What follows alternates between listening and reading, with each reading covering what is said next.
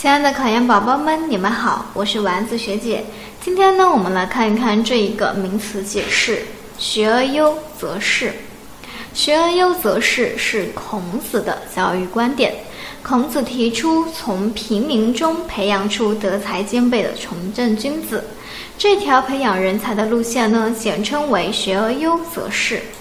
学习呢是通向做官的途径，培养官员是教育最主要的政治目的，而学习成绩优良是做官的重要条件。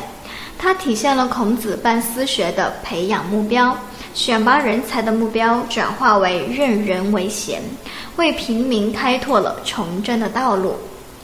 这个知识点你记住了吗？